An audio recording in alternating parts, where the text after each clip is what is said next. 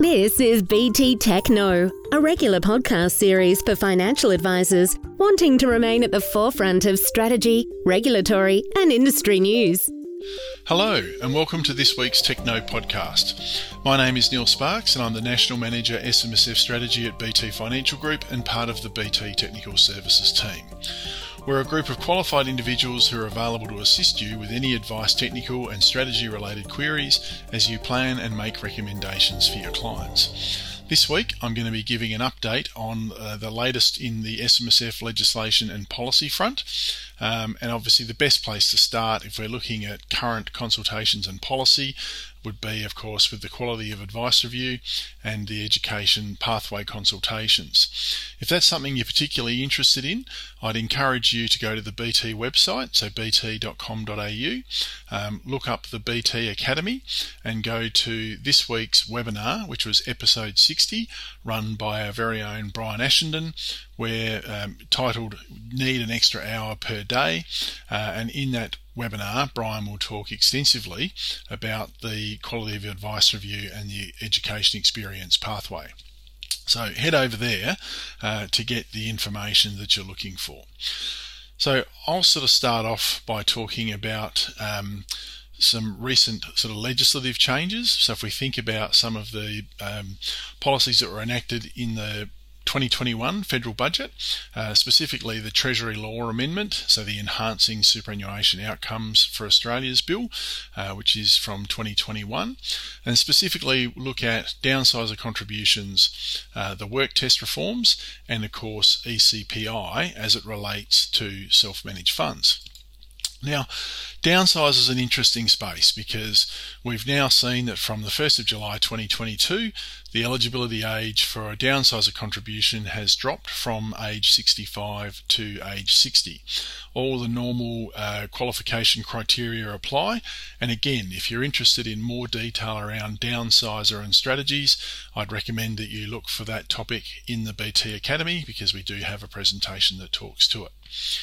Now, interestingly, Another bill, so bill number 22 has just gone through, uh, sorry, number two has just gone through the House of Representatives and is in before the Senate. Now, I stress this is not yet law, but this one is to look to drop the age for individuals that make a downsizer contribution using those proceeds of sale of a main residence uh, to superannuation to age 55. Um, that measure will start after the in the first quarter after the bill receives royal assent. So at the moment we expect that that could be 1st of January 2023, but obviously it hasn't uh, passed yet. So presently age 60 to use downsizer, but we may see that change to 55 very quickly course, the other one was the change in the contribution rules and the work test reforms for people aged between 67 uh, and 75 who can now contribute to super without needing to meet a work test. And that applies for all contributions made on or after the 1st of July 2022. Now, these rules have been significantly altered. Um, the work test has been removed from the superannuation industry supervision rules, so the SIS Act, uh, around the contribution and acceptance rules, and they've been transferred into the Tax Act. Now, this operates uh, as a precondition for tax deductibility of personal contributions rather than a precondition for the trustee's acceptance of personal contributions. So, we've moved the bar or the barrier to entry on a superannuation contribution from the trustee to the, the ATO. So we have a situation now where if someone aged between 67 and 75 makes a contribution to super uh, and wants to claim a tax deduction for it, they can make the contribution before they've met the work test. They just won't be able to claim the tax deduction until after they've satisfied the work test at some stage during the financial year.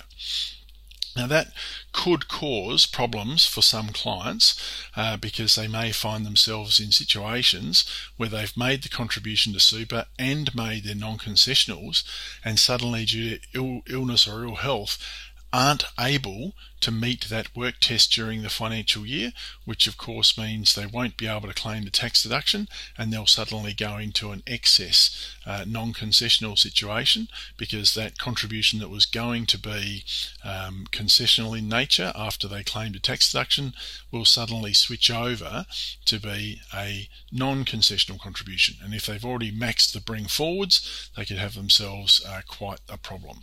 Now, I mentioned earlier, if you want to catch up on some more of the topics around contributions, uh, Matt Manning did a great session, episode 55, uh, 2022 23 contribution strategies in July this year.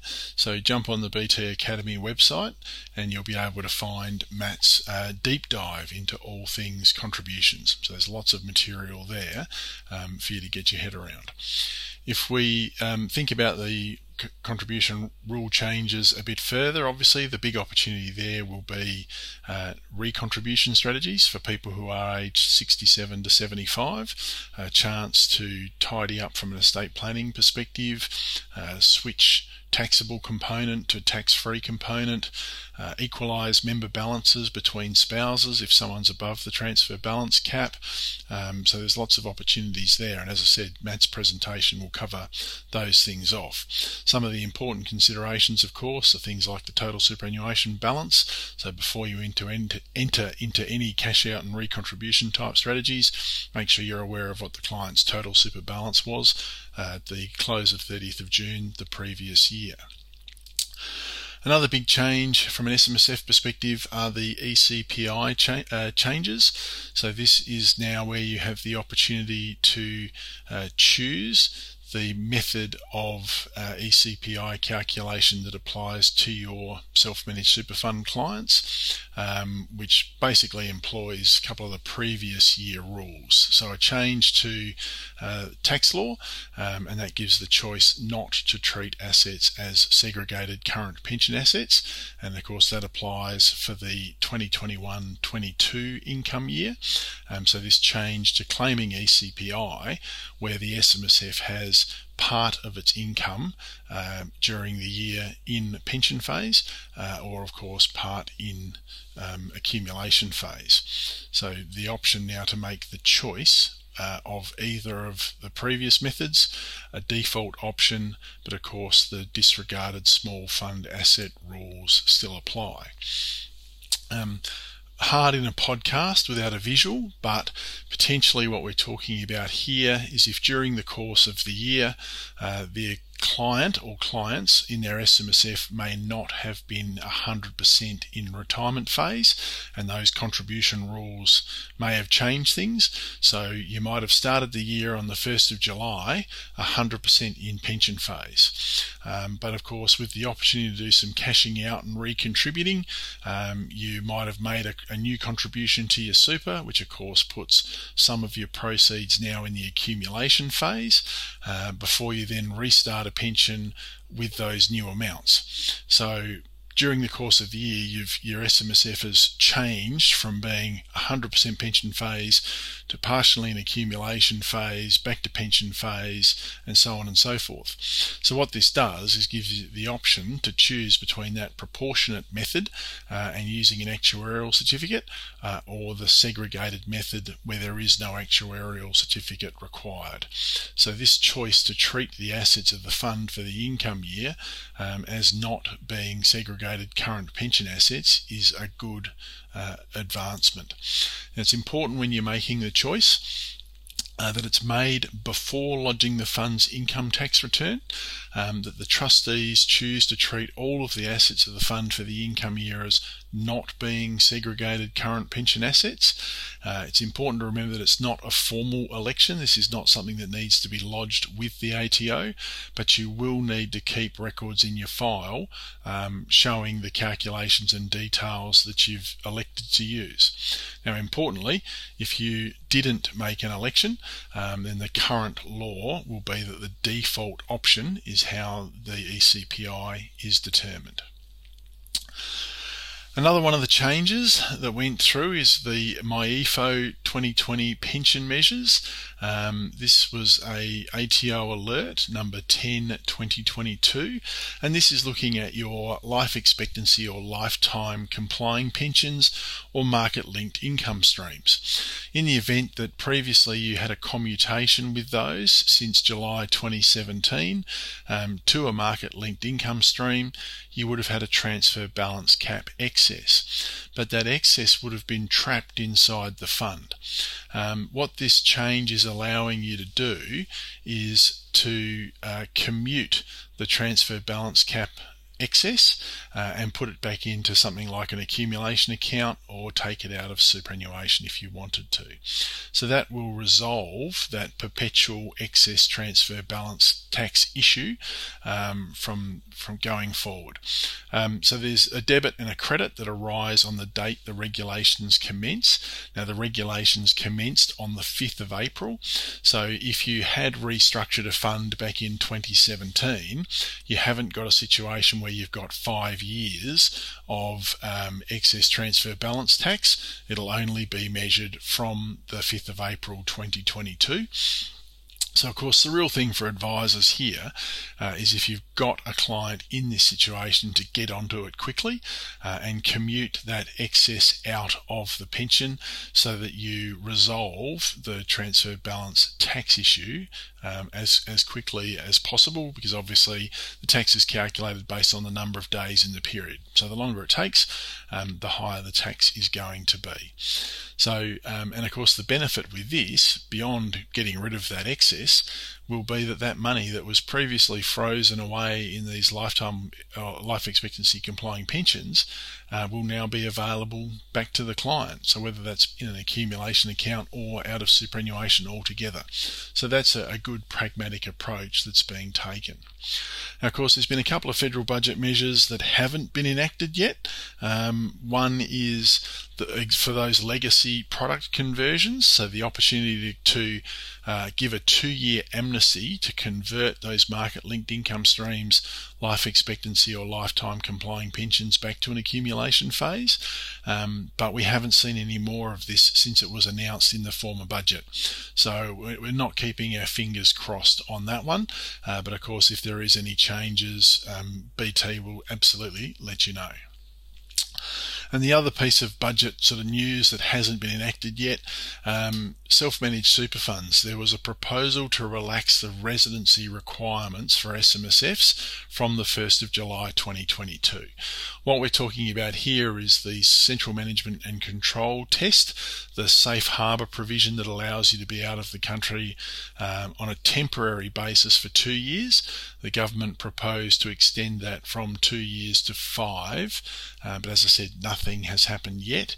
And of course, to remove the active member test from both small self-managed super funds and small APRA funds. Uh, but unfortunately, neither of these steps have um, taken place yet. Another big one to think about is the director ID situation. So, if you're a corporate trustee or a director of a corporate trustee company uh, and you were one prior to the 31st of October 2021, then it's a requirement that you apply for your director identification number or DIN. Uh, prior to the 30th of November 2022. So we're about eight weeks away now from that deadline. So if you were the trustee or sorry director of a corporate trustee company of a self-managed super fund prior to the 31st of October 21 um, you need to get your uh, house in order and organise your director ID. It does not take long to do um, through the MyABR, I think it is, website, the ATO, uh, government, sorry.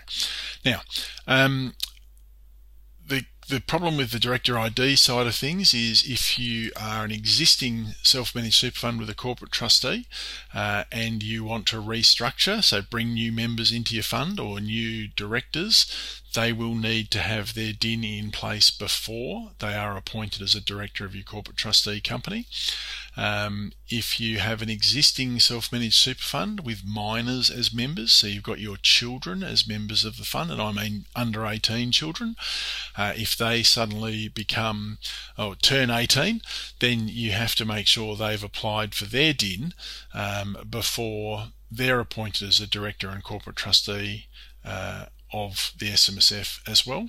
And of course, when that happens, you also have to notify the ATO and ASIC of that change of trustee director status.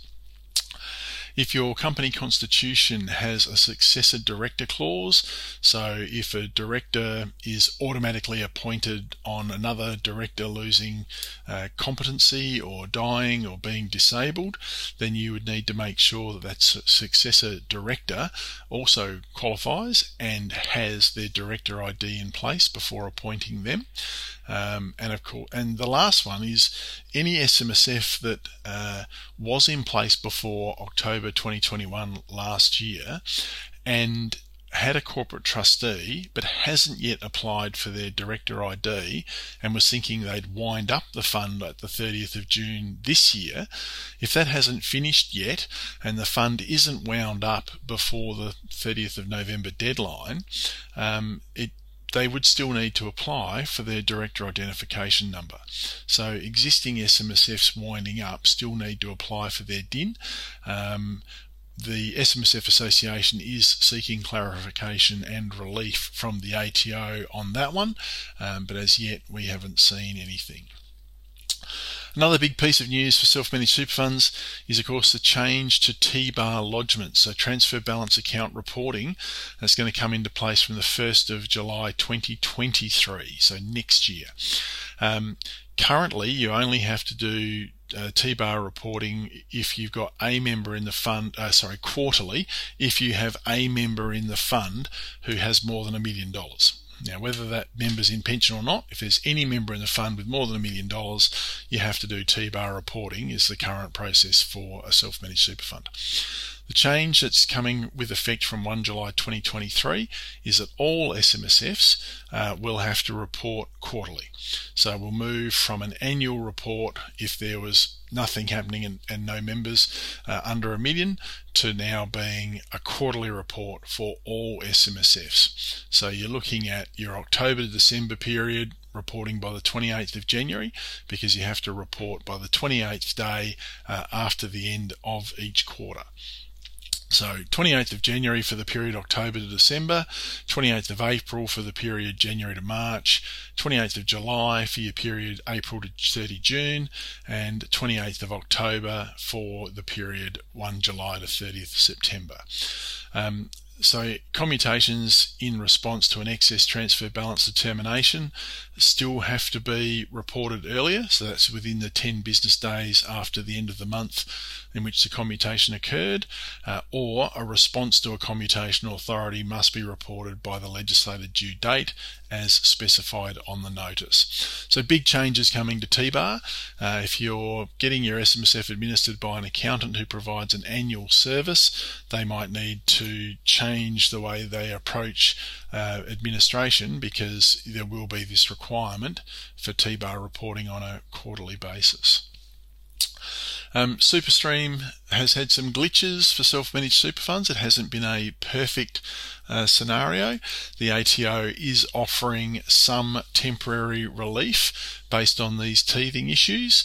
Um, so to assist SMSFs with rollovers in specific situations, and those situations are a rollover from an SMSF to an APRA fund or from one SMSF to another SMSF. Um, so it's not offering a solution from an APRA fund to a self-managed super fund. Now, if you're an SMSF trustee and you've encountered issues obtaining an electronic service address, you can contact the ATO to obtain agreement to perform the rollover outside of SuperStream. The ATO will check if the fund has an SMSF messaging provider that provides rollover services, and if it does, the ATO will ask the trustees to contact the provider for more assistance, and if it doesn't, the trustee can request to undertake the rollover outside SuperStream. Now, if you do undertake the rollover outside SuperStream, the ATO will confirm over the phone that the fund can use a paper process for a rollover uh, and make a record of the approval. Um, because as you know, the SIS regulations impose a requirement to comply with SuperStream. Um, so you will, will, need to let your fund auditor know that you got that ATO approval to use a paper-based rollover as opposed to the SuperStream service. And that way the auditor won't be required uh, to report a contravention to the ATO. NALI, uh, it's a whole nother topic, but non arm's length expenditure and non arm's length income, there has been some developments. Um, and uh, there's a lot to look at there, so I, I probably won't go into too much detail. Um, suffice to say that some of the biggest ones are if there's an asset acquired at less than market value, then you can have a NALI situation occur. Um, and a good example here would be if in the past you took a million dollar building um, and had your SMSF buy $700,000 of the building and the other $300,000 was written as a uh, non-concessional contribution to super. So this full value of a million dollars went into the fund. The ATO's view on NALI doesn't see it that way. Uh, they would see that the asset was acquired at less than market value for $700,000, which means all income from the asset, including capital gains, would be taxed at NALI uh, forever. So it's a tainted asset forever. So instead of being concessionally taxed in super at 15% or better, you would now have a situation where it's taxed at 47%. So we, we don't want that.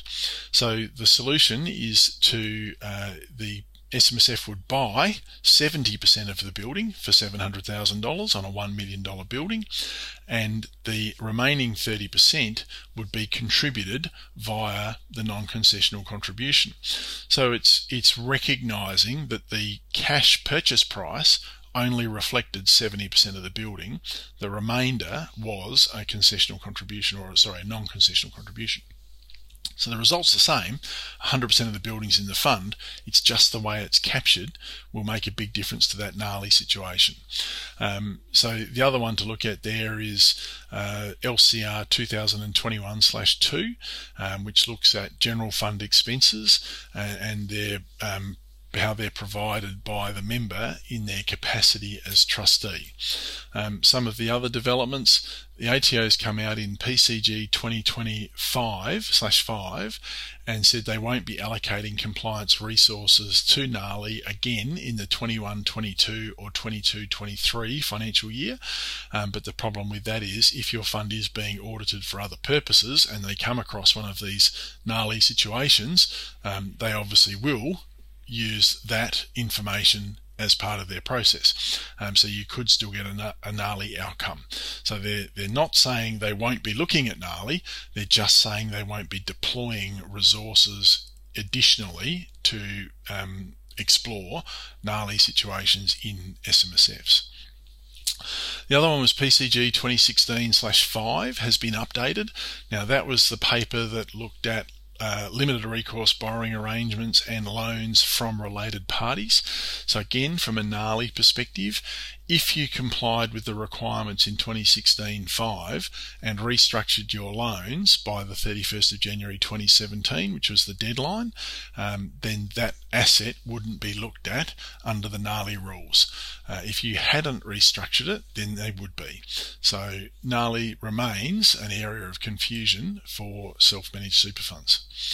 The ATO has released a guidance on uh, investments in crypto assets. So that guidance is QC54800 and it was released on the 29th of June this year. Um, interestingly, the ATO statistics in June tell us that there's now a shade under $1.4 billion in cryptocurrency assets held in self managed super funds. Uh, last time I looked, that number was about $240 billion. So it's gone up fivefold in the space so I think 12 to 18 months. Um, the guidance looks at the rules around acquiring crypto assets because remember section 66 still applies. Uh, the requirement of your investment strategy and the fund's trustee trust deed um, to make sure that crypto or digital assets are an approved investment both in the strategy and the fund's trust deed it looks at that ownership and separation of assets so making sure your cryptocurrency wallet is in the name of the SMSF so that you're not breaching that um, separation of personal assets from fund asset rules.